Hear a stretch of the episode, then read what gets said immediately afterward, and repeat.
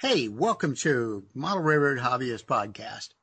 Another incredible show on the uh, the brink here today. I'm Paul Gillette, your host, and joining me as always, Chris Palomares. Hello. And Mr. Heidi Ho himself, James Lincoln. Greetings and salutations. Yes, okay. And really excited. Uh, we've got the the driving force behind ESU LokSound USA on with us today, Matt Herman. Hello, everybody. Matt, thank you very much for your time. I know you're busy with everything that's happening. Uh, just to, so the listeners know, I am a big fan of uh, ESU LokSound. The things they do just work out very well when you put them in a locomotive. So, Matt, uh, you've had a busy couple years since we last talked. A lot of sales, a lot of growth, a lot of OEM business. We have. We've uh, somehow kind of worked our way into the market here. Um, you know, the the hard part was getting the word out. Uh, the, the quality has been there for quite a while, but uh, we've had a, a, good time. When I when I took over, one of the first things that I did was uh, I went through and, and started re-recording just about everything.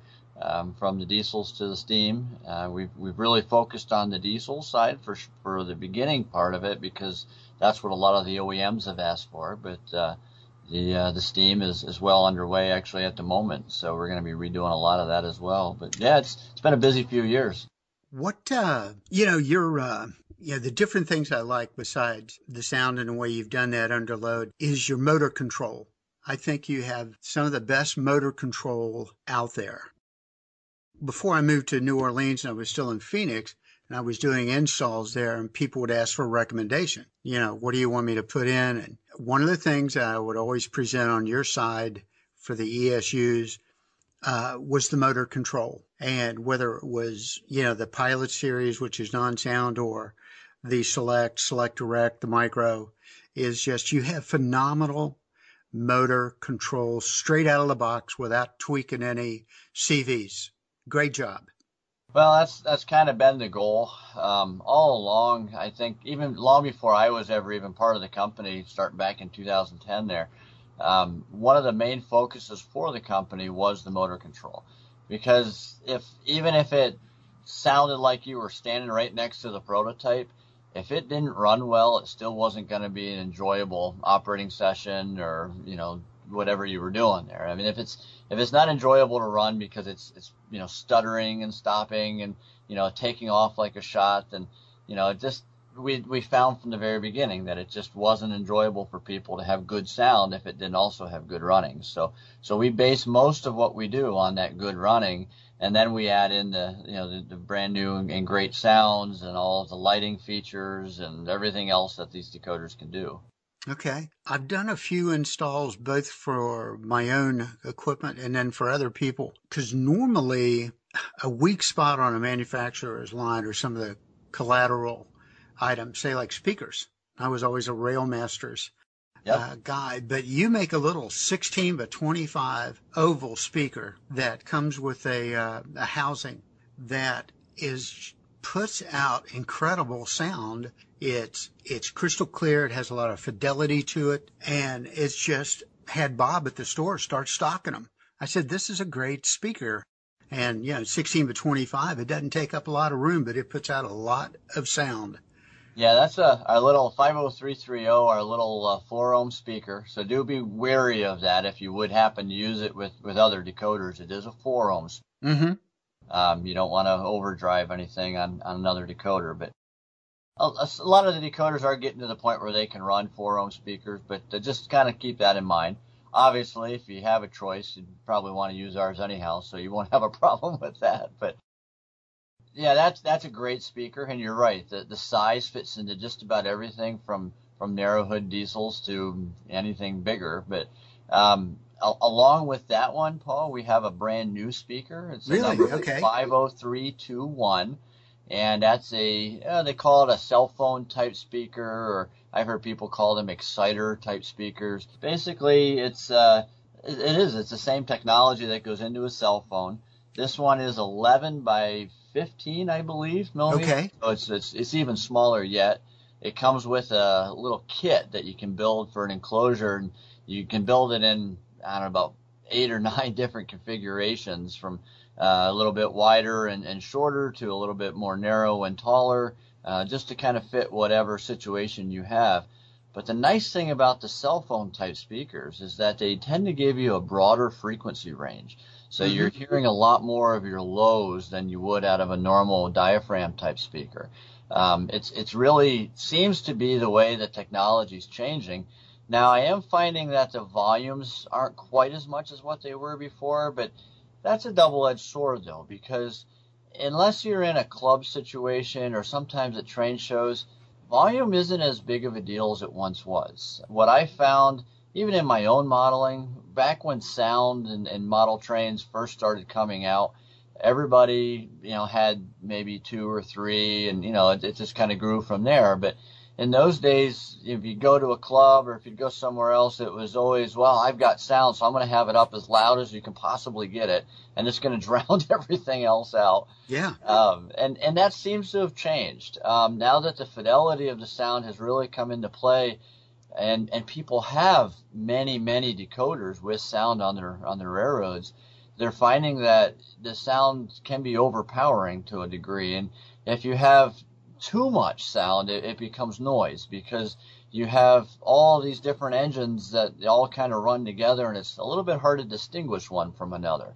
So people are starting to kind of have their, their home layout volumes, and then they have a, a club volume or, or a train show volume. And um, this particular speaker, it, it does do better with a little bit lower volume just because of the type of speaker that it is, uh, but it's still more than enough for a home situation. So, um, you know, it's it's very good frequency range, but the one downside of a of a cell phone type speaker is sometimes you can't get quite as much volume as you you can out of some of the others. So. Well, I had uh, the first one I put in, I, I experienced that. So I mounted three of them in. It was in an Athearn uh, 40-2 and I mounted three of them in, built a baffle and all this. And it still just wasn't quite where I wanted it to be. And a friend of mine who's more of an elect an electrician than I am, because I'm not, he goes, look, go back in, wire them series parallel. Exactly. Yeah. and that's what I did. And I almost wept. The sound yeah. was, the volume was there. I actually had to crank it back, but you made a point a minute ago about the ability of these small speakers to pick up the lower mid range and give a little gut to the prime mover sound. It's amazing. It, has been a lot of fun working with these types of speakers because you know when when we're creating the sounds and I'm I'm sampling the sounds, I'm doing it on, on fairly large speakers in my office, and you know they can display you know all sorts of frequency ranges. But then, then when we put it into a, a model, we tend to lose a lot of that just because of the limitations of the speakers that are involved. And it, it was kind of a breath of fresh air getting some of these speakers because now we're starting to hear things that were always in the file, but we could, just couldn't make out because of that limitation. But okay. you make a great point with the uh, the differences in the speakers too. To use multiple speakers, um, that's exactly where I was going to go next. So I'm glad you led into that. Okay. It's... Well, the, another thing that I would, sorry, I'm busting in, but when um, there's been a lot of discussion in forums about if you have a little bit less sound coming out of a locomotive, you know, your mind and your ear look at a model locomotive and think that much sound shouldn't be coming out of something that size. Well, and that's a great point, Jim, because you know, there's there's a, a, resonance of scale that's there. Right. And exactly. You know, yeah, sound. really theoretically, and, and everybody has their own preferences, and I'm not saying that anybody's preferences are wrong. It's it's your railroad, and uh, you know you're the you're the master of your own domain there. But um, you know, I've I've even seen guys go as far as uh, taking a, a meter and making every engine you know, scaling it down and saying, okay, from this distance away, this is the decibel level that you should be hearing. Um, now, I'm personally not, uh, I don't go that far on my own stuff, but I know a lot of people have started to do that. A lot of clubs are starting to do that even, uh, just to get that scale there, and it, it allows you to, to get the right feeling for that, but also so it doesn't overpower everything else. So, yeah, it's a good point. Right. It's a, um, uh, John Dmitrievich, he has a lot to say about the, you know, the scale of sound and everything. It's like, you know, you have a HO scale dog and you and you run a recording of a dog barking at full sound, no one it just scares people because like that doesn't make any sense. That little thing shouldn't be making that much noise. And so I think you know a lot of people might say, "Oh yeah, I got to have a lot of sound," but there's something you know just isn't right. So having a little bit less sound coming out of a you know only being able to output so much sound out of a model locomotive probably is a good thing. Sure. Well, something that I that you mentioned, Matt, too, uh, going from your nice speakers, your nice monitors when you're doing sound recording, and then going down to a smaller speaker. There's an additional sort of thing that happens is when you put that small speaker inside a, a freight car or locomotive shell, it also changes the sound too. So, um, being able to adjust and uh, fine tune to not only the the speaker but also the resonance chamber that the speaker is going into right. kind of makes a big difference too. Well, and that's that's actually a really good point, Chris. It's something that a lot of people don't think of, and and oftentimes actually work against themselves with. Um, I very early on when I, I I wasn't I was actually working for Bowser at the time. I wasn't working for ESU yet, and I knew nothing about sound. Um, I, I, I mean, I've, I've learned as I've gone here. So, I, you know, I, this isn't my background. This is trial and error. so, I don't, don't think that I'm all wonderful and have all this, you know, schooling and everything to get to where I've done. It's been pure luck and, and grace because, you know, it's, it's not because of my knowledge. It's because of my experiences. But what I was saying was I, I had a situation where I actually had two broad, or I'm sorry, not Broadway Limited. Um, I had two, uh, Proto 2000 GP30s an early run, which probably came from uh, Lifelike, and then a later run that I believe came from Walthers that had QSI sound in it. And just because of my preferences, I wanted to swap the shells from one to the other. And, you know, I now have a sound engine, so I'm probably going to use that one more often. And I decided to use the shell that it was uh, closer to what I was modeling at the time. And when I swapped the shells, I instantly noticed that the sound engine that the, the, sound out of the, the new shell wasn't nearly as robust out of the sound out of the old shell. And I, it took me a little bit to figure out what was going on because nothing really had changed. The only thing that had changed was the shell. I, I didn't do any CV changes, no programming, nothing else. And when I got to examining, what I found was that the original shell had all open grill work. And the second shell, the one that came with the sound engine, they had taken plastic and they had closed off the open grill work. And what that did is, just as Chris was saying, it, it created a resonance chamber. If all that open grill work is there, the sound can just escape. And sound is all about air pressure. So if yeah, that yeah. pressure can't be there because all those grills are open, you may find that the sound is not quite as good as if you would close that off. Um, you know, in, in my modeling lately, some of the things that I do, you know, obviously the open grill work is, is really nice and we don't want to lose that. So what I've started doing is taking uh, either clear styrene or sometimes black styrene. It just depends on the depth of, of what I'm trying to do with that open grill work. If if I want to see through from one side to the other, obviously we'll use something clear. But um, if you close that off, oftentimes you'll you'll get a little bit better sound. But you don't want to completely close it off. That's the opposite side. Now the sound can't escape, and you know it'll be muffled. So there there is a a mid range that uh, sometimes by trial and error you have to find. I've done some uh, because of what you just said. Done some A/B comparisons on uh, some Genesis units. You know, grills open with the speaker firing up a DSM-8 Railmasters and then yeah. close off the grills and turn the speaker, fire it down through the trucks because I've modified the weights in there. And to my ear, and, and these are old ears, but I did not detect any real difference in the sound, but that could vary by sound file and stuff. So you hit it. That's that's part of it too, Paul. Yep. The guideline there is just there's not an absolute right or wrong way to do it. It's what fits the application of the, as you said, Matt, the peculiar characteristics of the body, and then some other things. Uh, I noticed on my MTH PAs, they had actually cast in the frame a speaker housing and speaker venting so you can fire down. Right. And it sounds great. Coupled with that ESU uh, Alco uh, sound file, it just knocks people's socks off.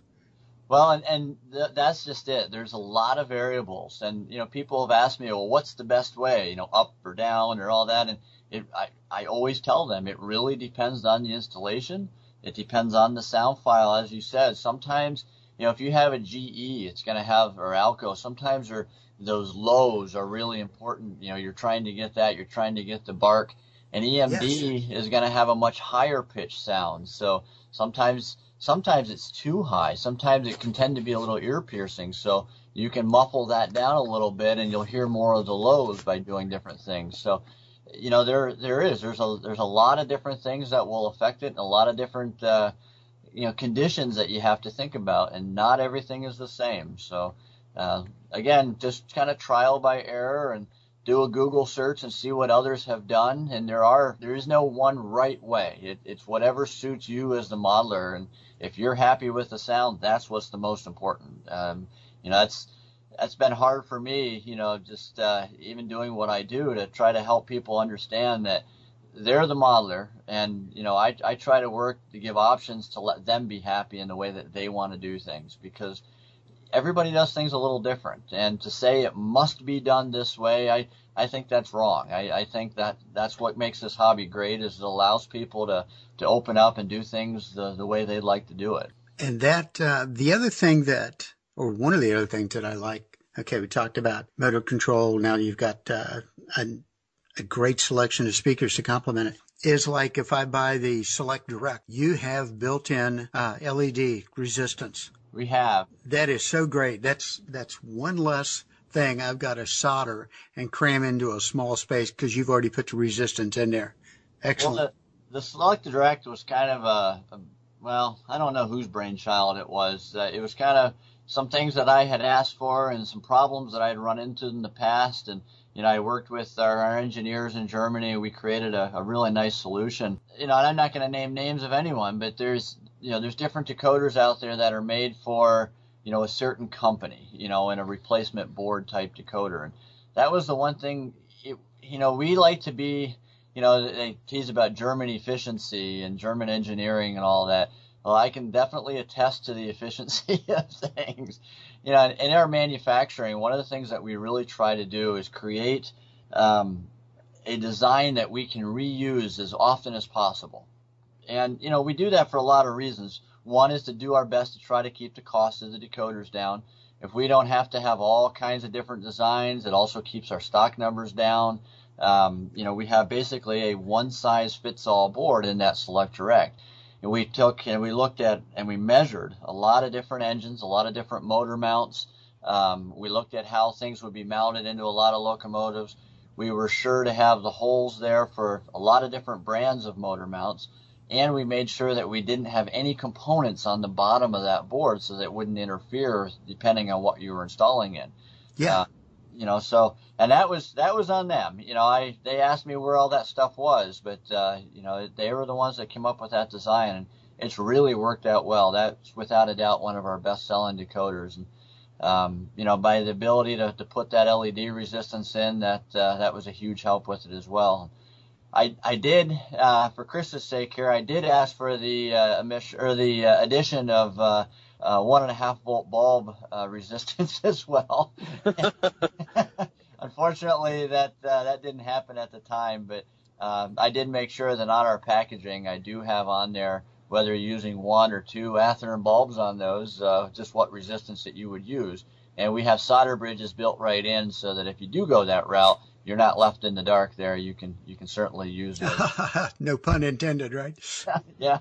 Yeah, Chris and I have talked about the pros and cons of LEDs before, and I understand his his concerns from a manufacturing standpoint. Absolutely. But that is uh, just one of my standards when I do a job for people. Look, you're getting LEDs, you know, warm white or whatever, just so you don't have to worry about them burning out in the uh, the future. But yeah, that's a good point. I noticed that you've got the bridge that you can solder to uh, be able to use the bulbs. Well, and you know, and just kind of going back there a little bit, and like I mentioned before, it comes down to, to modeler's preference sometimes. And, sure. You know, there's there's certainly a, a, a fair crowd out there that still really likes the, the way that bulbs work, and we certainly don't want to alienate them either. So, yeah, that's why we try to work in you know all those options ball or LEDs have come a, a, very long way, and you can now find colors that are extremely close to bulbs. And along those same lines, we've also worked in pulse width modulation and what we call LED mode right into the decoders so that they act much more like bulbs. Um, you know, an LED will not act like a bulb under normal conditions. So we've worked into the electronics the ways that, to create, you know, when you turn your headlights on in a locomotive, we don't, you notice they don't just come on. You know, they, they slowly fade on, they slowly fade off. And even with LEDs, we're able to do that, and that's because of that pulse width modulation. Oh yeah, uh, and that's a simple CV setting that you guys have provided. I like the the uh, fact that in your when I'm setting up headlights, gyro lights, whatever else, you allow me to select the intensity or the brightness of the light. Yeah, and I think that's excellent. Uh, a lot of value add there it, it's hard sometimes unless you've got certain tools or a little bit of a background in electronics to know, you know, what resistor to use for, for certain applications. You know, obviously you're going to want your headlight to be much brighter than you want, say, your number board lights or uh, maybe a cab interior light or something along those lines. So, you know, that having that ability to to get things, you know, use all the same resistors, start off with the same brightness, and then go in and make adjustments based on your needs that's become really, really handy. And I, I use that a lot when I set up locomotives for OEMs as well, um, just to try to level everything out from the beginning. That would have been a really ha- uh, handy feature when I was doing a sound locomotive install where I had ground lights above the trucks. Yes. And, you know, I was trying to scale it back with resistors, and it, it, it always seemed to be the brightness I wanted was like right in a, a, an ohm value, you know. so oh, that's it. That's excellent, Chris. I mean, so you were using what surface mounts like an 0402 or something like that? Well, e- even more primitive than that. I was using uh, bulbs and uh, you know those inline resistors between the bulb and the board, and this is okay. back before this is pre tsunami days so okay. it, it, it, led to a certain amount of challenges. It's just like okay the, the the brightness i want is about like you know a six and a half and i have this 10 ohm resistor you know? Okay chris you just faded out right there so don't don't back away from the microphone. Okay no yeah now I, i'm on my handset here so it's kind of in and out Okay, no, you've been good. It's just all of a sudden you went away, and I thought, shoot, he went to get a beer. Uh, I'll be right there, Chris. all right. we have UPS overnight this way. Uh, the uh, it's now it's interesting because you know when I was uh, able to hear Matt's presentation at uh, Litchfield Station back in Phoenix, I think that was I don't know, 2013, 2014, whatever you were there. And yeah, I think I want to say it was 14. Yeah, I believe. Okay. Jack Lynch had the uh, special on the uh, programmers, and I thought, well, what the heck? I mean, it's a, it's a handy little programmer. I was speaking to your wife one time.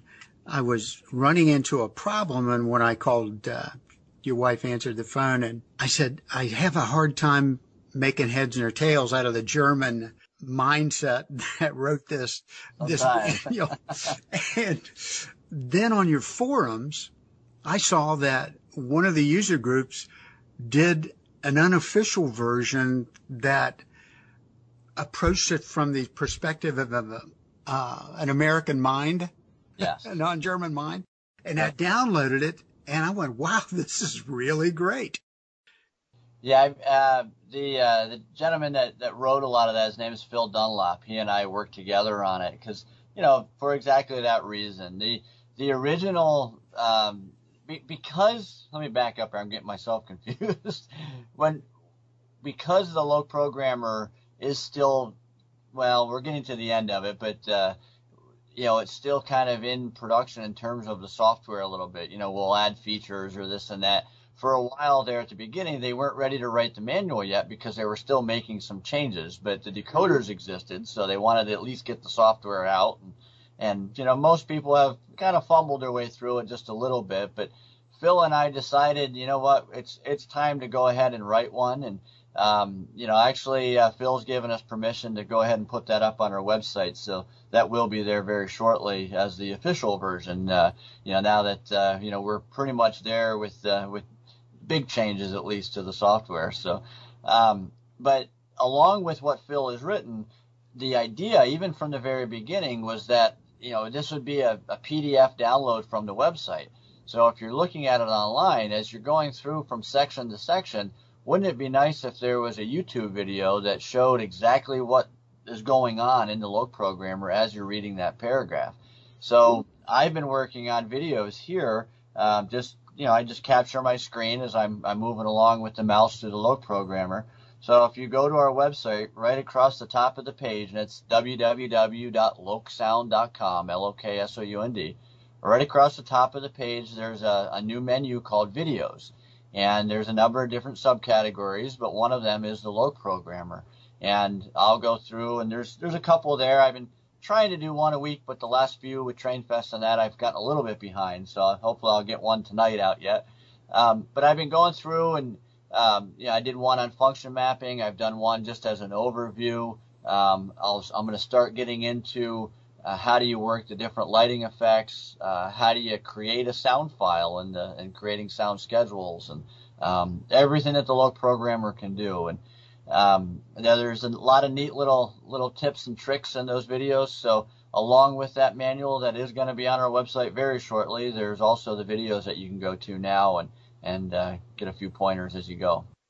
I uh, I mean, your programmer is a uh, to me is a real time saver because certain selections I make are triggering macros because they're going to go in and change the value of, of three different uh, CVs behind the scenes. Whereas with some of the other competitive decoders, like I'm not a JMRI guy, it frustrates me. and so I just learn the CVs, learn the values, and just do it. But I do like what yours does. Now, I was going to ask, I've always been curious about this. I can go in on yours and tweak CV5 and CV6, which are uh, top end and mid range speed control. Now, when I do that, am I actually restraining? I mean, I know there's, you know, 14 volts on the track and going through the board. Am I actually then constraining how much of that voltage goes to the motor control transistors? Is that what I'm doing? You told me no trick questions, Paul. you know, I, I don't, I honestly, I'd have to think about that one a little okay. bit. I might have to get back to you on that. I'll have to look at how they've actually done that. I don't believe. Well, I mean, in a sense, I guess the answer is kind of yes. Um, what's what's happening is you're you are restricting the amount of voltage that's going to the motor at that point, the speed that it's going to go, because what the motor is getting is basically essentially just voltage. It's not really getting any other information. So it's just saying, okay, well, at you know, I'm, I've received this much voltage. I need to spin at this much RPM. Mm-hmm. So you know, by doing what you what you've said, that's essentially, you know, with, without uh, talking to my engineers about it, I would say that that makes sense. That basically, you know, if you bring that, that top end CV down, um, you know, you're, you're limiting to, you know, maybe 12 volts going to the motor instead of 14 or, um, you know, something along those lines. Yeah. And even more than voltage, it's the, uh, the amps too. Exactly. Yes. Yep. Cause I had a, uh, and you took, your company took care of it under warranty, but I had put a unit, uh, a select in a, an MTH and they notoriously uh, use a lot more voltage. And so the motor control unit on the one uh, just all of a sudden it went away. it was trying to be shoved by the, the B unit. So one of the forums, the guy said, well, first go in and make sure that, you know, this point, this point, this point are lubed because sometimes the motors come out of the factory and the bearings or the motor shaft is really not adequately lubed and you've got that multiplier of friction there. So I've done all of that and I went in and controlled CV5, CV6 and uh, the replacement has worked just fine. And that's why I ask. That was how my mind worked. I went, oh, maybe I've just manually, you know, forced a lower amp load on this uh, transistor to keep from frying it and that's that's definitely you know, that sounds very logical. I'll, I'll be honest with you, like I said before, you know, the, the guys in Germany tend to make me look a lot smarter than I really am. okay. And they've made it easy for me. yeah, nothing wrong with that. you know, they uh, they definitely really really know what they're doing. I I certainly would not be able to have the you know the success that I've had, and you know I, I don't I don't account that to my success at all. It's it's the company's success. All I've been able to do is, is be able to let people know about it. Um, okay. You know the, the quality that's there. That's that's the engineers. The the sound editing and, and all of that. Again, that's my engineers. I've I've you know I help them. I guide them in telling them what we as Americans like um, but uh, you know, they're the ones that are doing that cutting and that editing. Um, I have the hard part of, you know, going off from week to week and getting all these rare mileage cab rides and steam engines and old Alcos. But you know, I'll I'll suffer through that part for you guys. But the, hey, it's the rest a tough it, job. Someone's got to do it. Yeah, that's right. but but you know, honestly, the uh, the hard part, the you know, the really technical hard part, that's being done by by our technicians and um, both in Germany, and we've actually just hired a, a new sound engineer in the United States, and he's he's really really excellent. Um, the last few files that we're releasing were ones that he's done, and um, we just did a U23B. Uh, he's done a, a, GP38 for us, which was phenomenal, um, uh, and and a number of others. We've got a little list of stuff, and you know, once we're all done, once we've finally got them all, which you know, who knows if we'll ever get to that point, but uh, we're going to start over again. You know, it's uh, what we've thought about and what we've discussed many times is why only have one 645 16 cylinder non turbo prime mover? Um, why not have a couple? You know, not every engine is going to sound the same. Even if they've got this, you know, um, subsequent serial numbers, they're going to have a different life. Uh, they've got, you know, one was used here, one was used there, one was used a lot harder, had you know, has more miles on it, uh, whatever. Um, it had a turbo replaced or had an exhaust replaced or, you know, whatever it might be. You know, there are differences. So I think some of the things that kind of get people a little bit worn on sound is that everything sounds the same. So it's it's okay to have things that sound a little different. Uh, and if that means you know using different brands of decoders to mix that up, that's great. That's there's nothing wrong with that. Um, but if we can do it all on our own and keep all that motor control and all those lighting effects and features all there, you know, I've got no problem with having some variations within our own files when it comes to sounds. I, I think personally, I think it's a good thing. And, you know, I could be wrong, but that's, that's our goal. The fact that you can, uh, overwrite the sound file. I had, I don't like the sound of an SD60, even in real life. They're just I find it obnoxious. And well, so, I won't tell you what our next sound is. okay, okay. And so I had these two Walther Proto SD60s, and I had them at the store on the big layout, and I went, golly, I just don't don't like this. So I took them home, and I listened to one of your 645 turbo files, yeah. and it was a much more pleasing. So I traded them out, and it's just what you said. People are going, look at that. Same locomotive, they sound differently, just like in real life. But with yours, I can do that because I can re-record the file. It's nice because we often do go through and, and re-record or do an upgrade uh, to a file that we already have available. And in, in other decoders, you're left to having to replace that decoder to do the upgrade. And with ours, if, if you've done that twice, you've paid for the LokProgrammer. Oh, absolutely. Um, you know, it, it's that's you know a hundred dollars a decoder, you know, list price, and um, you know, you all you've had to do is, is download the sound for a free download. Um, you know, that's uh, that's value added as far as I'm. And I, I don't mean to keep going on it, but the I, I often get you know, well, I was talking to so and so, and I was told that in order to use your decoders, you have to have a LokProgrammer.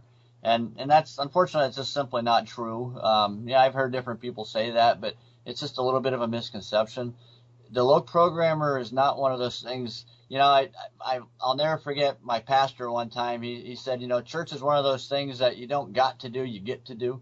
And the LokProgrammer is a lot of the same way. It's the LokProgrammer is something that you get to use, not something that you got to use. The everything that you can do CV wise with a uh, with another branded decoder, you can do CV wise with our decoder.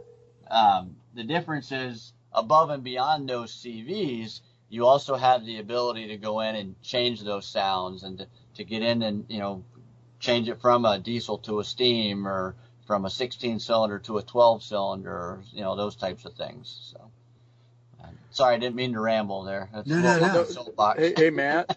yeah, Chris. You know, I, I realized something kind of just going back into my, my memory files, which are, are not the most accurate, but I, I do recall like GP60s back in the 90s sounding a lot different than they do today. I don't know what happened there. Maybe it's just my own perception. I don't know. But the idle on those GP60s in the 1990s was way different than any SD40-2, GP40-2, GP50, anything. Yep. It had this really weird timing to it. You know, it would go sort of like one, one, one, one, one, one, one, one, one, one, one. Whereas like a Jeep 40-2 would be just like a one, sort of a constant. And I just haven't heard heard that replicated, that sort of detail and when you're saying, oh, we're going to record multiple versions of like a GP60 or a GP40-2, that's fantastic because then, you know, maybe there's going to be a, an ability to kind of achieve that 1990s GP60 sound now. Well, know? and that's exactly what we're going after, Chris. Uh, low idle, high idle, um, you know, smart start, um, you know, all kinds of stuff in there that, you know, we'd have the ability to do. And the way the select sound is built, or the select sound files are built, we've got four different sound slots in there. And now, while I tend to use them all for the same prime mover, essentially, we can have different things happening with the prime mover, just like as you say. Maybe uh, one of them's got a slightly different governor, so the idle sounds are different uh, from one to the next. Uh, maybe, like I said, you know, maybe the turbo was replaced. Now, usually something with a turbo, we'd have to do a completely new sound file, but because uh, that's usually integrated into the prime mover. But um, you know, there's it, that's exactly right. That's that's our point. That's our our goal and all of that. And my my new sound editor, um, you know, being that he's from the states and he understands our our locomotives, you know, even a little bit more than uh, you know what my editor in Germany does. Uh, he makes it a little bit easier for me because you know where there's times where I'm the one always explaining to to my editor in Germany how I'd like to have things done. My new editor also already knows how a lot of that stuff should be done. So on top of, of my ideas and you know my ideas include those that are given to me by customers sometimes. so yeah, um, you know along with those he's adding his own. Um, he's got horns that you know depending on when you release the button it'll pick up in that in that amount of air that's let off. So you have four or five different starts and endings depending on how quickly you press that horn button again. Um, we don't have a short horn and a long horn. It, it's based on exactly how you're pressing that button. Um, you know, that's that's just one little thing. So when I worked for Bowser, my whole goal was to super detail the shell, and I, I use this in my clinics all the time. But uh, you know, now that I'm not working on the, the exterior of the locomotives anymore. I've taken that same level of detail into the sounds themselves, and now we're super detailing the sound side of it. But yeah, it's a great point, Chris. But even, you know, you have the difference in, because I work around them, different the 40-2. So we have F40s, obviously, but um, you have one where you where you can definitely hear it sounds more normally aspirated. Yes. Than turbo, you can hear more of the GP38 sound than the 40 de- the the 40 sound. So right. and and each one really is different. So well, and you know, one of the things I was just looking the other day, I was kind of curious myself. Mean, we talked about the 645s here just for a minute. You know, there's just looking out at what's available from other companies. And I, I haven't looked real hard, so maybe I've missed something, but but overall, most other companies have, have two 645s. They have a, a turboed 645 and they have a non-turboed 645. Well, so far, and, and just my last count, and I actually did kind of look this up a little bit this past weekend because somebody asked me about it at TrainFest. Um, we have seven at the moment. And that's not counting variations like dual prime movers for uh, um, the DD40 or the F40, which has HEP built into it. It's not just a, a you know a SD F40 with uh, you know that that runs in Notch 8. We've we've got it built so, that it runs like an F40. Um, we have a, a 16 cylinder turbo E3. We have a 16 cylinder turbo F, er, er, you know, for uh, for an SD50. We have a 12 cylinder turbo. We have a 12 cylinder non turbo. We have 16 cylinder non turbos.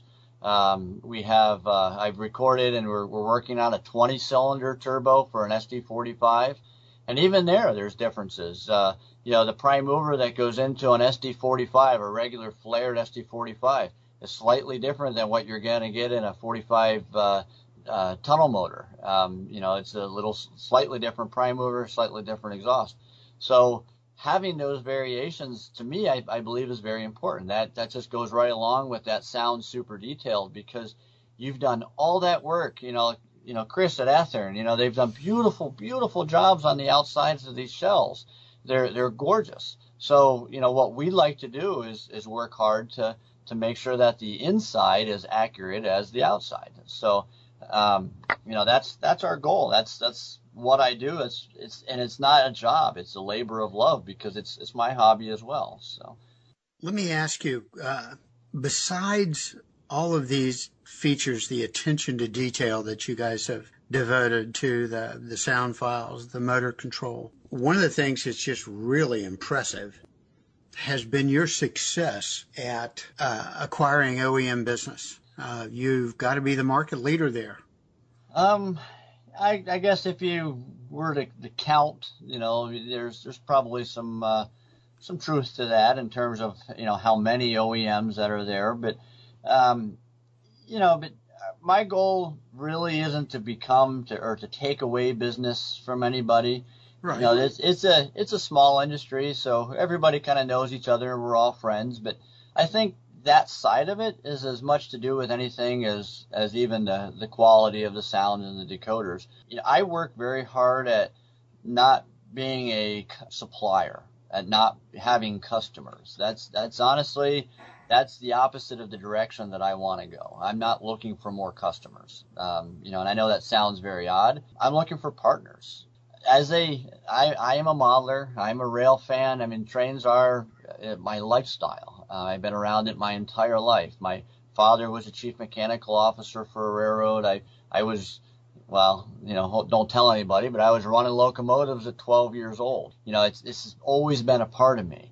And you know, my father's recently passed away, and a lot of the reasons that I that I work hard is to kind of carry on that tradition, and you know, just kind of think, you know, what would you know, what would he think of where we've where we've gotten on things, and I look at what what I'm doing, you know, trying to figure out well what would I want, and I work hard to achieve that for the manufacturers. Now, again, everybody's got their own desires and likes, so I'm not saying that what I want is always right by any means, but my entire goal is to try to work hard to be partners with the, the manufacturers. I, I don't want them just to be clients. I want them to succeed as much as I'm succeeding, or, or some cases even more.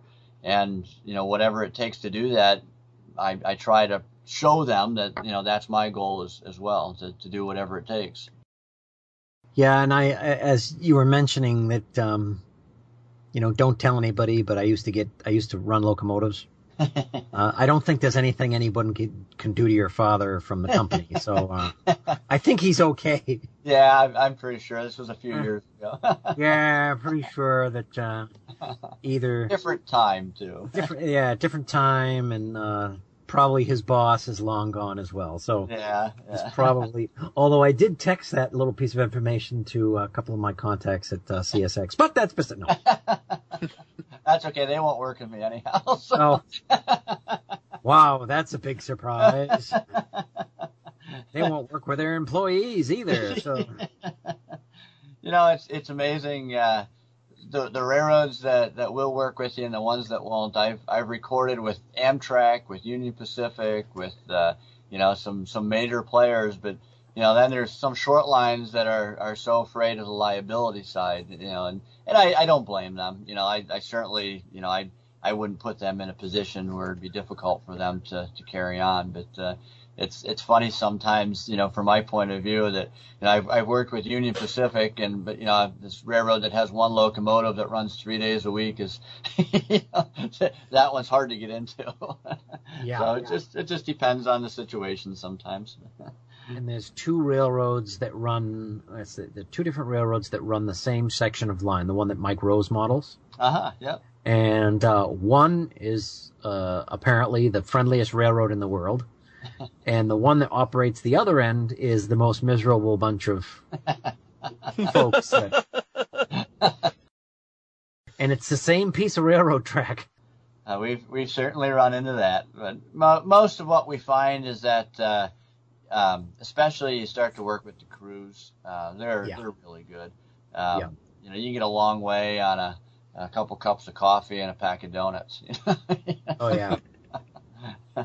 yeah, I mean the crews. Honestly, it's like, um, yeah, go over there. If anything happens to you, I didn't know you were there. yeah, pretty much. Uh, you know, we're going to be doing X and Y. Just go over there, stay out of our way. If you get run over, it's on you. Yeah.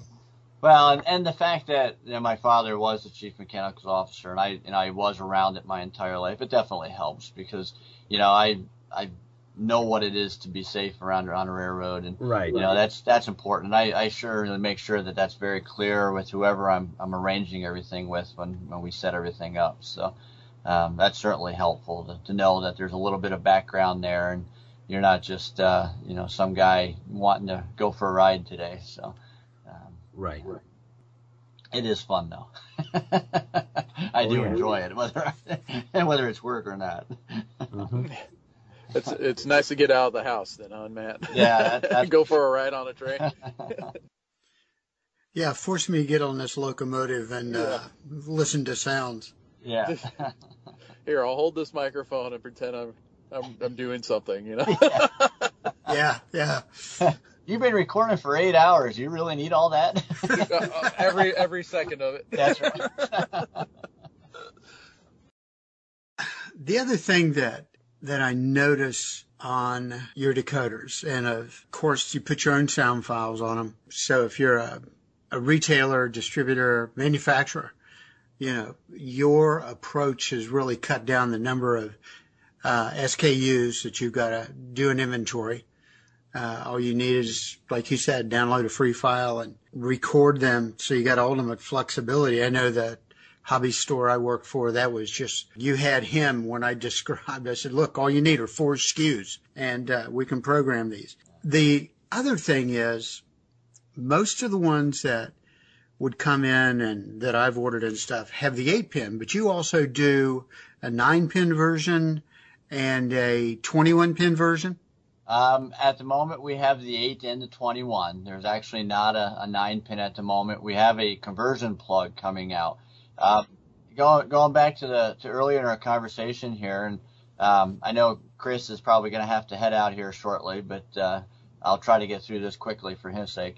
The uh, the 8 to 9 pin, I'm sorry, the, the, the 9 to 21 pin conversion plug should be out at the very beginning of the year. And a lot of the reason we're making that is is for Athearn's sake. Uh, they they are still using the nine pin in in, uh, in quite a few engines, and and there's nothing wrong with that. The the reason that we've gone to the 21 pin plug and and uh, you know that I'm glad you brought it up because that does create a lot of questions sometimes.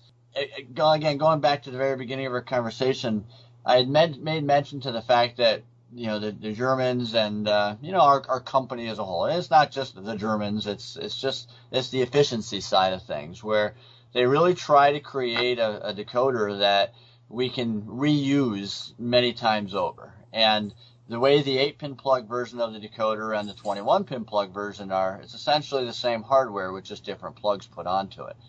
But the 21 side of things, the 21 pin side of things, it was done that way because as manufacturers get more and more involved in different lighting features and um, you know as technology advances here, we have the ability with these you know little micro surface mount 402 LEDs to put them you know in many many places that we just didn't have the ability to do before. Well, now in order to operate all of those things, we need to have more pins. You know, the eight pin plug only allows you to have three different lighting effects, you know, front light, rear light, and something else. Um, the nine pin, of course, gives you four. But you know, if you have a, a Norfolk Southern locomotive that has front headlight, rear headlight, and flashing ditch lights on both ends, now you've run into some trouble because you know front headlight, rear headlight, there's two, flashing ditch lights on the left and flashing ditch lights for for right. That that takes up all four of of your nine pin. So in order to get directional flashing ditch lights, now you've got to start playing some other games, or we use something like the, the 21 pin plug, which has the ability to actually go up to eight function outputs. Uh, in most cases, it's six, but uh, depending on uh, how you're using the decoder, the standard allows you to use it for six or eight. Um, again, typically we stick to the to the six, but there has been some instances where we've had to go up to eight. Uh, Bowser's SD40-2 that's coming out is an example of that. It's going to have uh, class lights above the number boards. There's there's three outputs right there for for red, green, and white that turn on and off independently with one function button just cycling through. Um, you've got uh, number boards. You've got headlights that are directional. You have ditch lights. Um, if you want to have flashing ditch lights, now we've we've run into even more. So fortunately, the Canadians that you know road names didn't often have flashing ditch lights, but uh, they also made it onto uh, leasing programs, and you know some of them did get them. So you know there's there's a lot of that that we have to, to take into account. So that's a lot of the reason why we've gone to that 21 pin plug. It just gives us more connection with no wires. So all the all the connections are through that plug, and there's there's no wires. So not only do we have all those features and, and functions now through that plug, but it also frees up the warranty side of things. Now, you know, manufacturers don't like to talk about, you know, their warranties and, you know, things going wrong, but it doesn't matter what electronics company you work for, electronics tend to go bad. Um, whether it be because of a short circuit, because of a derailment, or um, a wiring problem, or you know maybe just a, a faulty component. Um, you know we have a very low percentage of that, and uh, you know I think most companies do, but it does happen. So at that point, with a 21 pin plug in today's age, if you have everything all hardwired in place and the engine has to be sent back to be fixed, now someone has to take the shell off. They have to unsolder or at least take off those those little black you know plugs there uh, that that hold the wires onto the board. Um, and then you have to worry about well what gets damaged in all of that. Um, what if uh, only a certain number of them were made, as is so often the case these days, and you know, there are no more to replace it. Maybe the UPS truck that just left my building here runs over it on the way out when they drop the package.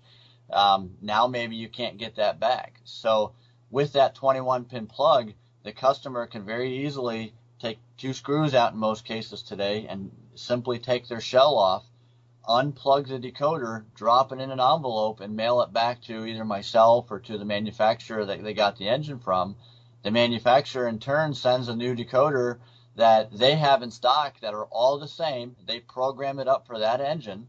And now all of a sudden, all they got to do when they get the back is plug it in, put the shell back on, and everything works again. So it just it takes a lot of steps and a lot of there's a lot of cost savings there. So there's there's a lot of reasons for that 21 pin plug, but overall, that's one of the reasons that we've picked up the manufacturers that we have it, it's creating a lot of time and cost savings uh, in the whole process of manufacturing and in terms of warranty and, and uh, repair. Sorry to ramble there, guys. no, no, no. That uh, what I was hoping for was a detailed explanation of, of uh, why you do that. Um, the what I find, you know, because when I'm doing them, I'm typically hardwiring them anyway. Because uh, I'm taking out the factory board uh, regardless of whose locomotive it is, and I'm just bypassing all that and going direct to the decoder. Uh, and I made this statement a while ago is right out of the box. You know, just setting the basic CVs using the uh, LokProgrammer. I'm always amazed when I hit speed step one, the RPMs come up, and then after the RPMs are up, the locomotive starts to just creep forward it is so realistic. The Germans have done a very good job, and whatever influence you had on that, excellent. Well, I'm I'm glad you brought that up. I, if you don't mind, I, I don't mean to interrupt you. I no, no, go ahead, go ahead. Just for a second. Um, you know, there's there's a couple trains of thought there. Doing recordings, and I and I I know that all the other manufacturers, uh, you know, of decoders have seen this as well. Um, what we've what we found in our recordings is that in most locomotives, most diesels, notch one actually doesn't really change the sound. You don't really hear a transition from idle to notch one. So what we've started to do is do some prototypical notching within the decoder. I, I, I briefly mentioned before how we in our select decoders we have four different sound slots internally that we can use for the prime mover. The most recent files that we've been working on, we've included a, a normal prime mover, what, what I like to call the model railroaders prime mover. It's what everybody kind of thinks is right because that's what they're used to. Uh, so many decoders, as soon as you turn up the throttle to even speed step one, the prime mover will raise uh, to that first transition level. And in the prototype, that actually doesn't happen. When you go into notch one on the throttle, the, all that happens is that the prime movers get engaged at that point. If anything, the RPMs actually slightly drop because you're feeling a bit of a load on the on the traction motors, or because of the traction motors. So it, you don't actually hear a real transition until you get to notch two. So if you're a light engine, and here's where the trains of thought come in. If it's a light engine, you should be able to hear the, the prime mover, well, you shouldn't hear any notching when you start to move. You should be able to see the locomotive start to move in idle, maybe hear a little bit of a load, and then as you increase again, then you'll get into notch two where the sounds will actually make that transition. In retrospect, though, if you have a train behind you, as soon as you turn it into notch one and you're engaging those traction motors, if you have a load behind you, oftentimes you're not going to start moving yet. And that's what our decoders right now typically represent. That you're building up that that uh, momentum, you're building up the uh, um, the the sounds of the prime mover loading, and then the, as that momentum builds, your train gradually starts to go. Um, so both of those are now being built right into our decoders, both prototypical notching and again what I call the, the model railroading notching that we're also used to. And another feature with that is the fact that your sound files coast. The decoder, I guess, monitors where I've got the speed step, the current flow, and if it doesn't need to be, it idle. It's like it idles and coasts, and then the RPMs will come up when the speed drops and and the load increases. I, that is so realistic. Well, a, a, lot of times the way we work that out is it's it's built into the schedule that we're looking at how the throttle is being moved. So, okay. um, and, and not just whether it's going up or whether it's going down, but it's also looking at how quickly I'm turning it up and how quickly I'm turning it down. Um, I believe, uh, well, you mentioned Mike Rose uh, briefly, uh, one of his good friends, and I'm I'm sure a uh, a name that a lot of people will be familiar with is Mike Rose, or I'm I'm sorry, Mike Confalone, uh, the Mike and Mike's there. But Mike Confalone and I have been working pretty closely together on how to create some buttons that'll even drop it to coast. So uh, the way again, going right back to everybody operates their own way. Uh, we're really trying to build in multiple ways of running your trains depending on what your preferences are. So Mike Mike Confalone and I again are, are working into this uh, this push button type situation where if you just simply push whatever button you have it mapped to, it'll just simply drop to coast. And that can be happening while you're drifting downhill. We also have a, a straight to eight button that uh, you know, you could be coasting along, uh, you get to the bottom of a hill and you press a button and now it starts gradually climbing to notch eight. That's slightly different than the normal manual notching, but along the same concept. Um, this doesn't actually separate. It basically it's kind of manual notching, but it's manual notching on the fly, and it goes basically straight to eight or straight to coast. It's really cool when you're when you're creeping through a yard and you're you just you're going along. You have the coast button pressed, and then you let it go, and it works its way up one or two notches, and then you press the button, and it drops back down, and um, it just allows you to replicate the prototype much more closely. Um, you know, so that's that's one way it can be done. Again, Um, the other way that, that we typically do, and it's built into all of our files, is that it follows the throttle. If I quickly turn that throttle up, you're going to hear an accelerated path within the sound schedule that's going to, you know, basically just like you took the throttle and you cranked it up two or three notches. Um, if you go up slowly with the throttle, it'll go up notch by notch. And the same thing will happen as you go down. If you go down slowly with the throttle, it'll go down notch by notch. If you if you quickly turn it, uh, it'll it'll drop all the way to idle and coast there for a little bit. And then after a period of time, if you haven't gone all the way to stop, it'll it'll work its way back up if it feels it needs to load.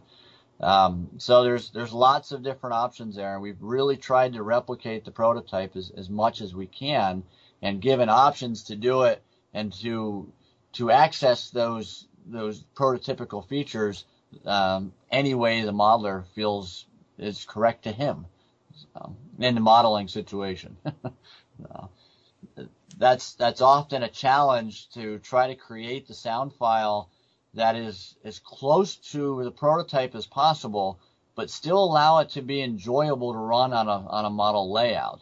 You know, we've talked about the scale of things with the volumes and that but that turns into momentum as well and mass. You know, a model doesn't have quite the same mass as a real locomotive. Sure. So, sure. you know, that can be handled sometimes through the momentums and, you know, that's in our motor control and our normal files. We do try to account for some of that. The other side of that is on a, on a real prototype line, you have miles and miles of trackage. And, you know, on most layouts, you just simply don't have that kind of space. And, you know, and then we try to work out the files so that they can be enjoyable to be enjoyable to run on a, a four by eight layout or a uh, uh, Ken McCorry uh, um, behemoth of a layout. so um, yeah, so it's it's always a challenge to try to please as many people as possible. Okay. Now you mentioned you hit on the fact you've got new sound engineer. You're going to be working on I won't say improving, that's the wrong word, but maybe updating some of the found, sound files and so forth. You just released all a number of dual prime mover sound files, E units, uh, DL109s, etc., which are all uh, cool. I've got those downloaded. I've got installs that have been waiting on them. I'm glad you got them out. Yep. Uh, what else do you see in the future?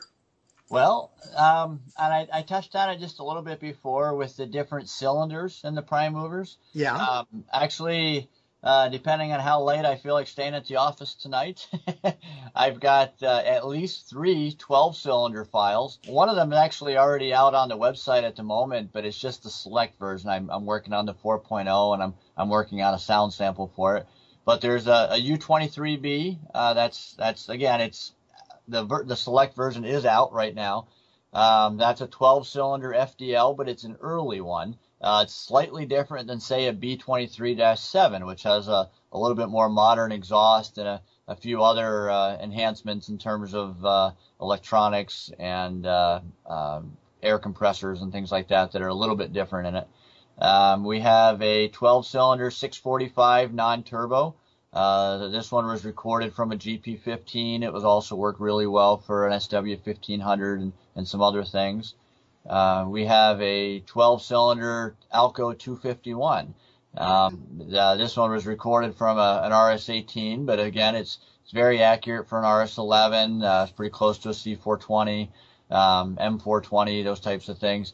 Now, Mike Confalone will tell you that the M420 should sound different, and I agree with them, but uh, this is a this is a good you know intermediate file until we actually do an M420, which is on the list right now. So you know again, just because the prime mover is the same doesn't mean it's going to sound the same from engine to engine. You know, different exhaust stacks. Uh, you know, there's there's all kinds of hardware that's different from one thing to another. Different governors, different turbos.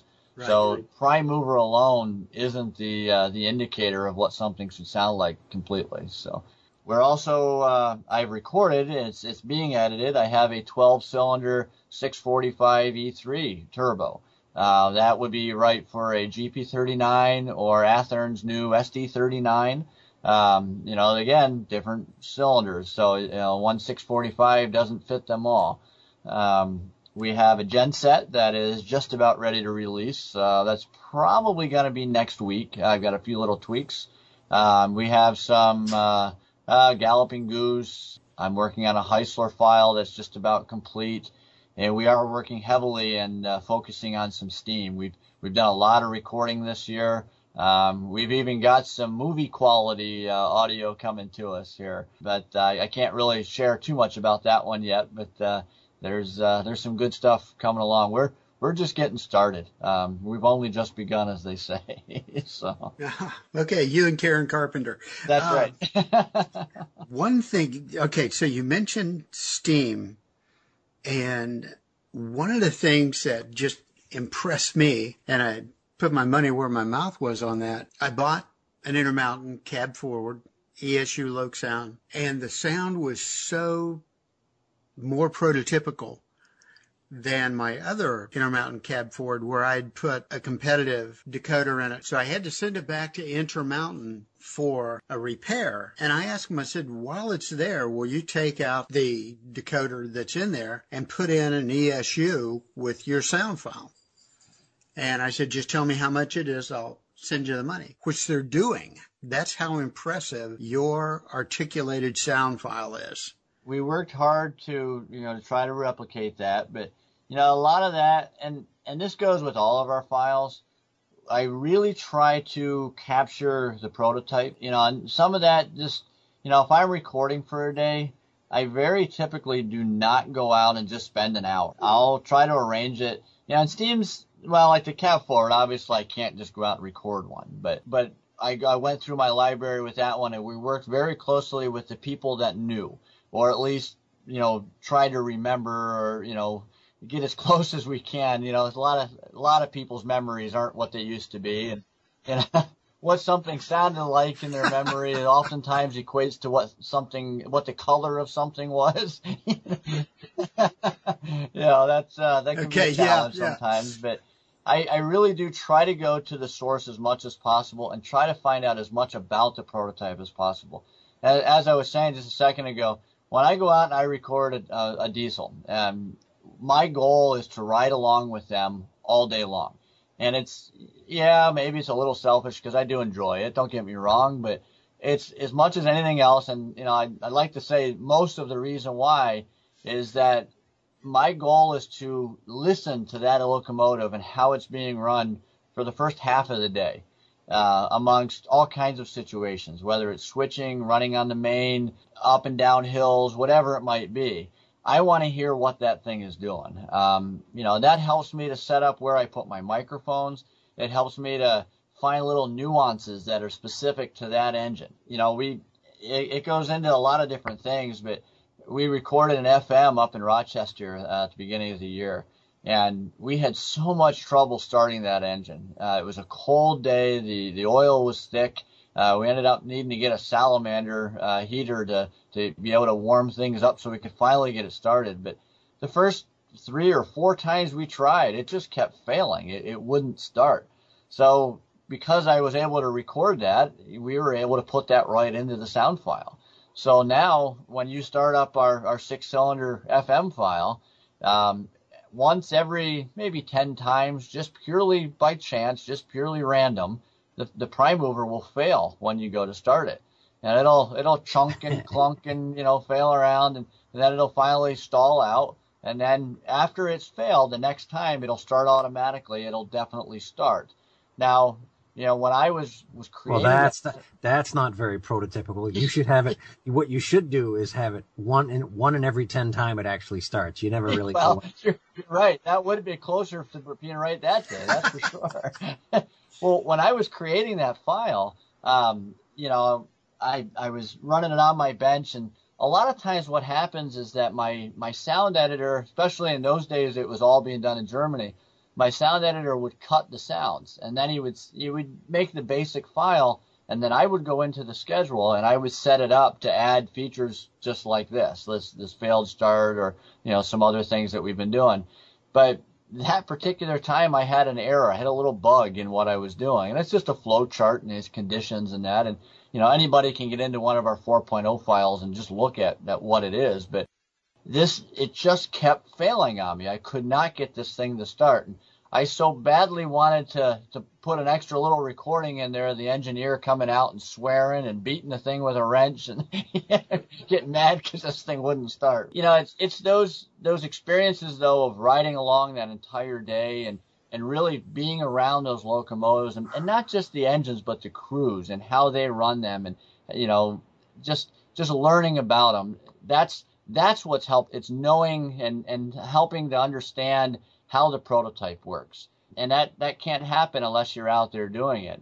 I I think uh, Paul, when when we were out at uh, at Litchfield Station and we were doing the clinic out there, I I, I, vaguely remember the, the talk that, that I gave to everybody, and I encourage people to go out and sit next to the prototype. Take a weekend, you know, this weekend coming up here, getting close to Thanksgiving. Um, you know, a lot of people traveling, and if you do, you get a chance to just go sit, take a take a relative out, and just go sit by the tracks for a little while. Sit next to the yard, watch and listen to what's going on with these locomotives, and I think you'll be pleasantly surprised at, at the work that we put into the tiny little details inside each file to try to replicate the real thing as much as possible. Um, I hope so. I mean, because honestly, that's our goal. That's that's what we strive for. No, that's uh, no. You've done a really nice job. I think I've commented on. You know, you nailed the was the FDL 16. Um, got that nice chug in the fourth and fifth notches. Yes. Uh, yep. Done well, and, and, we've we've just released, like I said, that 12 cylinder FDL. Um, and I'll I'll be honest, I uh, I listen to Mike Confalone's opinions a lot. Um, mm-hmm. He's extremely hard to please. Uh, yes and you know, and I, I, I look at that as a good thing because if if I can please his discerning ear, then most of the, the customers out there will be very happy because because he is you know he's he's very knowledgeable about the prototype and what it's supposed to do and um, you know a little bit of a of a nitpick and you know of, of his own admission. And I again I think that's a good thing.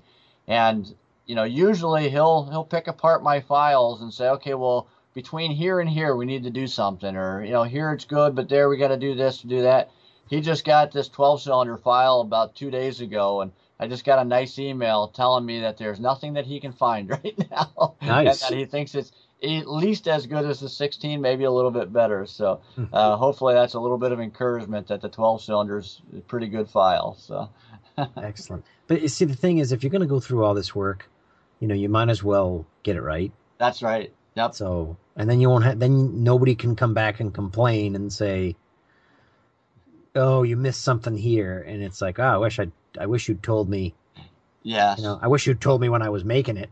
Well, you know, I, again, I, I came from, from Bowser. I was their production manager and, and I'm still very close with them. I, and again, my, my goal is to be uh, partners and friends with our, with our partner OEMs so, you know, we get along really, really well. I help not just in terms of the sounds, but I'll I'll try to consult a little bit on paint schemes or you know uh, just checking uh, production samples and things like that. Just because I've been in it before. I I was a liaison back and forth to the factories in China, so I understand how that how that works and everything. And um, but we uh, something just came in and uh, you know one of the the new Bowser engines and there was a problem on it. And it brought me back to when I was still working there. And there was a, a typo, and it was on the artwork, and it had been on the artwork for almost a year until the engine finally came out. Mm-hmm. Nobody said a word, but as soon as the engine came out, of course it's it's caught, and it, and it should be. But you know, but I I've had the same thought. Well, where were you a year ago when you first looked at this art? you know, it's, it's it's sometimes you know it's we're not perfect. You know, we try to, to do the best that we very well can, but uh, it, it takes a, a, group of people that are very knowledgeable and that we can work together to, to create something that everyone is going to like. And, um, you know, if I were making, you know, sound files that, you know, were, were perfect for me, that certainly wouldn't be perfect for, for everybody. Um, mm-hmm. Again, everybody has different ways of doing things. So, um, by bringing in, you know, Mike Confalone or or numerous other people that I consult with, that gives me the opportunity to uh, to figure out the best way to do things. You know, along with that, I'm an absolute layout junkie. I love going to layouts. You know, you mentioned Mike Rose. I've I've operated on his layout. Mike Confalone's, uh, Ken McCorry's, uh, um, people from from all over the United States and Canada. Uh, I've even been to German layouts. But I I love to go to layouts because I get to see people operating, hopefully our decoders, but every everything under their own conditions. And I, I constantly sit and think, well, how could I change our product to make it easier for this to happen? Mm-hmm. Um, and, and that's, I mean, obviously, I, I love seeing what other people are doing and, and the skills that they have, but that's one of the main reasons I love going to layouts because it, it gives me the opportunity to help improve our products to make it better for them. And you can tell that you actually care, so that's helpful it, well, and again, I'm a modeler, so right. I, I do work hard to you know make it good for me, you know, and I tend to be pretty picky myself, so you know, mm-hmm. it's uh, I do care though. It, it really is. This is uh, this is, truly is a life for me. It's a labor of love because uh, um, and it's again, it's it's for the people that we work with. Um, you know, they are all friends. They're all acquaintances. If I screw up on a project, I constantly think, well, what could happen if uh, you know, Intermountain or uh, Bowser or Atlas or somebody has to get all these engines back or something doesn't work, what kind of financial burden would put that put them under? What kind of time burden would that put them under? What kind of reputation burden would that put them under? So, you know, it's it's very very critical that we work hard to get things right and. Um, certainly not saying that I'm perfect or, or, you know that you know everything always goes perfectly, but we we certainly do our best to try, and and you know that's a lot of the reason. It's, it's for the sake of those that we work with. But, yeah. Oh, that's nice. You back, Paul? No. No. uh, Paul going once. You said you were back, Paul. You lie. You lie, Paul. oh, you mean I should unmute the uh, the microphone? Okay. Well, let me. All right. Now that I'm officially back, uh, the people out there listening that may not have been to your uh, website to download sound files, because maybe they get somebody to do it for them. But typically, per sound file, uh, there's two files there. One targeted for uh, select, and I think usually the other one is targeted at the uh, Select Direct? Um, well, there's actually a little bit more than that, even Paul. Um, I, I, I, I see what you're what you're getting at there, but there's there's two different types of sound files essentially. There's a select file and there's a version 4.0 file. And before I go any further, all of the select files, and it, it really doesn't matter um, which select file you're using, if it's the micro file or the HO file or the, we now have a new O scale decoder called the LokSound L, so you might see an L file there. Um, if, as long as it's a select file, the software of the LokProgrammer will know that it needs to, you know, be, a, and maybe if you download the micro and try to load it into an HO, the software will do the conversion. It'll understand that as long as it's a select, I'm allowed to be written to this decoder. Uh, and there's some internal things that need to be changed, but nothing that the customer has to worry about. It's all done behind the scenes. Um, the next question is always, well, why then do you have multiple files on there if you really only need one? Um, great question. Okay. I don't know. I've I've honestly been trying to figure that out myself for a little while. I think it actually goes back to the days of our previous okay. decoder, which was the 3.5. Because, and I, I could be completely wrong with this, and if I am, my uh, my German counterparts will probably quickly uh, give me the answer here. But um, I think in the 3.5 decoder, the decoder okay. or the software could not do that transfer from from from decoder size to decoder size. Now that it can, they've gotten into the habit of doing that, and I think they're afraid of of um, people not knowing what file to use per decoder, so they just put them out for each one. Um, I have mixed feelings about that. I think maybe sometimes it does actually cause a little more confusion, but um, but the the long and short of it is, if it's a select file, It doesn't matter the board shape or size. As long as it's a select decoder, you can write it to it. Now, on uh, and okay, uh, does that also include select writing to a select direct?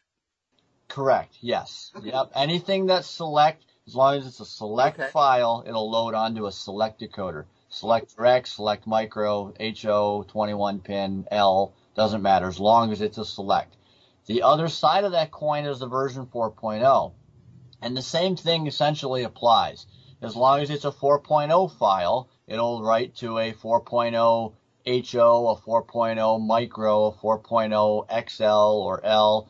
Um, again, the 4.0 files, they all write to the 4.0 no matter, you know, what version it is, and the selects write to the selects.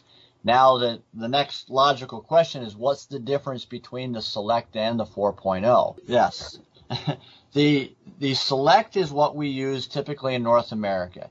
It was made to compete with uh, the Soundtraxxes, the QSIs, the uh, TCSs. Well, TCS actually came on board after the select, but same type of decoder. It's a DCC decoder um, with variable horns. Um, you know, you can choose between uh, different horns, different bells, some cases different prime movers.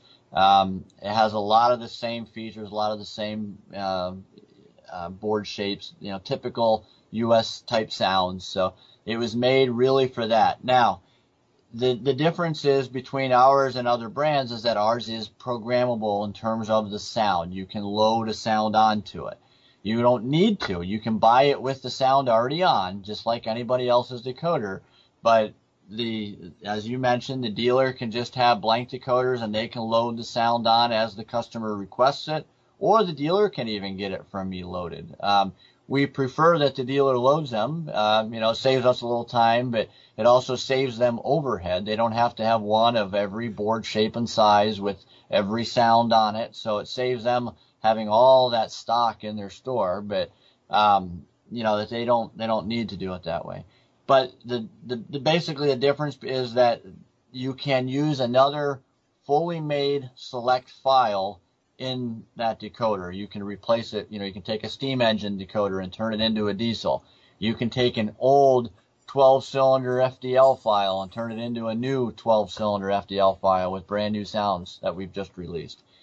Now, the difference between that and the 4.0 is that the 4.0 is it gives you the ability to get inside the file and make alterations to the sound schedule. It also allows you to upload your own wave files. You could go out and record a locomotive just like we do and, and load them into the 4.0 yourself. When we create a decoder, we use the 4.0 software. So everything that we do, the end user could do the same thing. Uh, everything is completely open and they have access to that just like we do. The internals of the select are, are slightly different, but actually the 4.0 even gives you more abilities. So, um, you know, that's why there is a little bit difference in cost between the 4.0 and the, and the select because you have more ability to get in there and make changes. Um, you could take a, a European steam engine sound, and, and they've done a number of brand new ones recently. Some of them are really, really good. You could take those sounds. Steam is steam for the most part around the world. There are some nuances, of course, but um, you could take the uh, the chuff from one engine and the bell from another engine, uh, the whistle from from North American engines, um, you know, injectors and air pumps and water pumps and all that stuff, and you could take your favorites from every file and create just about anything that you'd like to do by using the 4.0 because you can you can access those individual parts of the file. Whereas the select is an entire package that you know you, you replace all at once so that's the main difference between the select and the 4.0 another smaller one that, that may not be quite as important to the North American market is that the 4.0 is a multi-protocol decoder it actually speaks multiple digital languages. In North America, typically all we use is DCC, and that's this is one digital language. There's Motorola, there's Selectrix. Uh, we created a language for Märklin called MFX. That's available in another type of decoder that we make called an M4 decoder. We uh, it's the same language. We call it M4. Märklin calls it MFX. Um, but that's that's more on the, the European side of things. But there are European modelers in North America, so if any of those guys are listening, uh, you know that'll hopefully help to explain some of the differences. Well, then, okay, them. just your comment right there about the uh, different languages, uh, European. I think I heard you say at one of your uh, meet and greets that DCC is much more prevalent in Europe vis-a-vis the United States. Is that true? Um, I don't. I, I think I do remember what you're referring to. I, I don't know if it's so much that DCC is prevalent. I would say that DCC okay. is much more advanced in Europe than it is in the United States. It's farther along, and and there's a couple of reasons for that. One of them is is because we do things just differently um, in terms of the way we model to the way Europeans model. The Europeans tend to like to have things automated, and in order to do that, you'd have to have some pretty advanced electronics. So that does kind of put them, you know, a little bit further ahead a lot of times. On the other side of it, as North Americans, we tend to get satisfied um, a little bit. Um, we're looking to do, well, just to kind of go back over to Europe, a lot of the other things that they like to do is they have small layouts with a lot of passenger trains. Um, in North America, we have tend to have a little bit larger layouts, and we typically like to write uh, to run a little bit more freight trains and do switching and uh, it's not just turn on the layout and watch it go and you know let it stop automatically at stations and you know things like that. We like to be in control a little bit more over here. So you know there actually we have uh, new throttles out now that are uh, full color touch screens and they're Wi-Fi and they're an, actual Android devices with a uh, with a knob on it. So we're we're trying to bridge that gap between the North American market and the European market. And I'm what my goal is is to try to bring some of that technology in to show what can be done, but yet try to bring it in at a level that uh, suits North American modelers for the type of modeling they like to do in that you know that freight you know switching and, and large layout type atmosphere. Oh, it's just what you guys have accomplished over over the last five six years just mind blowing. Yeah, I mean it really is. I mean your growth, the uh, the way your distribution network has increased, the fidelity of the uh, the decoders, you know, sound, feature, uh, all those things. I mean, very very well done. thank you. Like I said, it's it's a team, and I'll I'll pass that uh, those kudos on because um, without those guys, you know, I certainly I wouldn't even come close to doing this. so um, it's it's their knowledge and experience. well, really and it's uh, some of the competitive products that have made improvements recently. I think that their need to improve was driven by the success of ESU. That's just my opinion. A cause effect uh, relationship. So I think you've you have helped the uh, the modeler by spurring just you know the bar has been raised. I, I couldn't agree with you more, Paul. Um, and you know, and I don't mean that in a derogatory sense in any in any fashion. In fact, just the opposite. Um, at TrainFest, actually, um, about a year ago, I had a customer come up to me, and um, you know, he was he, he didn't mean anything by it you know, negatively. He was he was just trying to give us a you know a bit of kudos as well, and said a lot of the same things. And in passing, uh, you know, he, he made the comment that, oh, so and so is going to be out of business in a year if you keep going. And, you know, my, my instant reply was, gee, I hope not. Um, first off, as I said, you know, it's a small industry. We're all friends. Um, that's, that's not my goal. I'm not out there trying to take business away in any means. Um, but I love the competition. I, I think competition is a wonderful thing. Um, you know, with again, you know, TCS coming into the market here with a sound decoder, I think that's a fantastic thing for us, um, and and hopefully for them, because that competition is really driving everyone to get better. If if there's only one customer or one company out there making sound decoders, it could get stale pretty easily because there's nobody driving them to get better. Um, and you know, and obviously, you know, there's some self drive there to, to want to get better and you know, hopefully customers would say, okay, well, what else do you have? But by by having these multiple companies that are working hard to to get better every day and you know somewhat compete with everybody because it is it is a small market but that's that's driving them to get better. And the end users they're the ones that are benefiting from it for sure. And you know i i find that to be a, a wonderful thing. That's that's free market uh, 101 you know i i i think that's that's wonderful that the end users are benefiting from it. Um, you know and and we'll continue to get better because as as we grow and, and get better, others are doing the same thing and they'll do features that we haven't done. So we'll have to look at that and regroup and go back at it. And, you know, that just helps everybody rise together. So I, I think it's a very All good right, thing. Now, I've recalled uh, your background of, you know, Bowser from the, uh, the first conversation we had, and you've mentioned it here. So let me ask you for a little, a little insight. Uh, I bought Okay. a Bowser. It was the uh, 636, the uh, the big Alco, and it came with. Uh, Okay. I found one that uh, with LokSound. In fact, we had it at the store, and Bob. Uh, it was done in the Morrison Knudsen lease scheme, and that's not a big seller, so I got a real good deal on it and upgraded the speakers and stuff.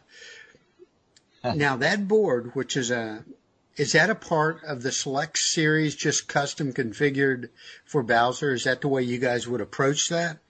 Okay. Uh, good question. There's there's actually two boards in the engine. Yes, there are. Um, with the 21 pin plug, there's a decoder and a motherboard. And there, there, there's a couple reasons for that, and that it goes back into a little bit of the decoder being kind of a, a very universal decoder. Um, you know, when we work with the manufacturers, that one decoder is exactly the same whether it's used for Bowser, Intermountain, Rapido, uh, Atlas, uh, Fox Valley, you know, the list goes on and on. And, and that makes it very easy for the manufacturer because the manufacturer is actually programming the decoder for them when they, when they get ready to do that production run of locomotives, whatever it might be, you know, in, in whatever factory is being done. So one time they might have decoders that are being used for, um, I'll just use Rapido for example. One time it might be an FL9, and then maybe they had uh, 25 decoders left over. You know, some companies would get that and use it for warranty or for just end user sales. You know, customer really liked the sound, they want to add sound to a non-sound engine. They can get the decoder directly from the manufacturer in that case. Or those extra decoders might have been left in the factory. And now that, you know, we get to the next engine and now they program those decoders and go on. So the motherboards between those two engines though might have been quite a bit different. Every engine, because of the lighting that's in that engine, could have slightly different motherboards in them. Uh, could have to do with the shape of the engine, could have to do with the uh, the amount of lights or what the lights are supposed to do, uh, how they need to attach um, because of the the shell being close. You know, sometimes they'll have plugs, sometimes they'll have solder joints to the wires in the engine. But those motherboards can stay in the engine, and if there's ever a problem, the decoder can come out. Um, so it's it's essentially a, a plug and play decoder directly made in the factory. Uh, now the motherboards that are there, we help design them, but they're made by the factory. The decoder we we supply. So I started to ramble, and I don't remember exactly what our uh, what our question was here. Hopefully that kind of covered what you were asking, but That, that's all right. Paul Paul has a tendency to be vague anyway. Uh, I do need to break off. It's been nice talking with you, Matt. And uh, definitely, James. you know, so I appreciate it. And Paul, we will talk about train shows at some point. Yeah, So I'll get back to you. yeah, and I'll probably see you, Matt. Uh, you going to uh, Cocoa Beach? I, I believe I am. Yep, I'm I'm doing everything I can to get there. It looks like it's going to happen. So uh-huh. I've told them I'll be there. So now I have to follow through. There you go. There you go. I will probably see you there then. All right, that sounds great. I look forward to All it. right, see you later, Thanks, Jimmy. guys. No, the reason I asked that, Matt, was, you know, I saw the two boards, and the motherboard is the big board on the bottom, and the decoder plugs Right. into the top. Well, Yes. the the body work on this locomotive is beautiful, and they show, I'm presuming, a Pyle gyrolight in the nose with the headlight up, and it's wired Yeah. to the headlight. And I'm going, shoot, because I changed out the speakers. Yeah. I'm going, I'll just find one of the auxiliaries and put this on and program it as a gyro light. And I'm going, I don't see anything that looks like it. Yeah, I know.